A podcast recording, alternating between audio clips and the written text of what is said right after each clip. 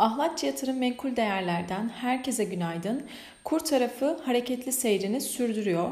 Dün gerçekleşen kabine toplantısının ardından Cumhurbaşkanı Erdoğan tarafından yapılan açıklamalar neticesinde 6 ay öncesi açıklanan yeni ekonomik modelin devamına ilişkin vurgu yapıldı. Dolayısıyla yeni veya sürpriz bir açıklama gelmedi. Faizlerin artırılmayacağının hatta faiz indirimlerine devam edileceğinin altı çizilmiş oldu. Kur bu sabah 16.70 seviyelerinden fiyatlanırken Euro TL ise 17.84 seviyelerinden işlem görmekte. Küresel piyasalara baktığımızda risk iştahının düşük olduğunu görüyoruz. Özellikle tahvil getirilerindeki yükseliş risk iştahı üzerinde baskı yaratan bir unsur. Avrupa Merkez Bankası'nın perşembe günü gerçekleştirileceği toplantı öncesinde euro dolar paritesinin yükselişine devam ettiğini görüyoruz.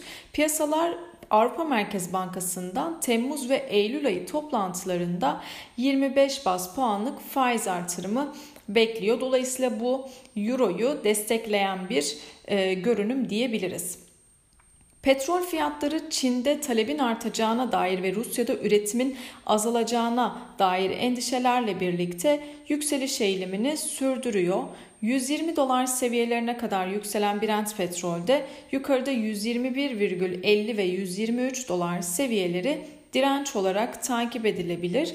115 dolar seviyesi aşağı yönlü kırılmadığı sürece Brent petrolde yükseliş trendinin devam ettiğini söylemek mümkün.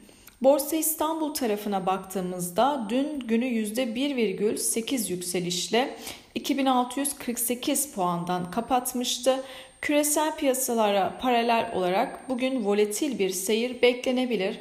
Özellikle yukarıda 2670 ve 2690 seviyeleri direnç olarak takip edilebilir. Aşağıda ise 2620, akabinde 2590 seviyeleri ise destek olarak takip edilebilir. Bugün yurt içinde ve yurt dışında önemli bir veri akışı bulunmuyor. Herkese bol kazançlı güzel bir gün dilerim.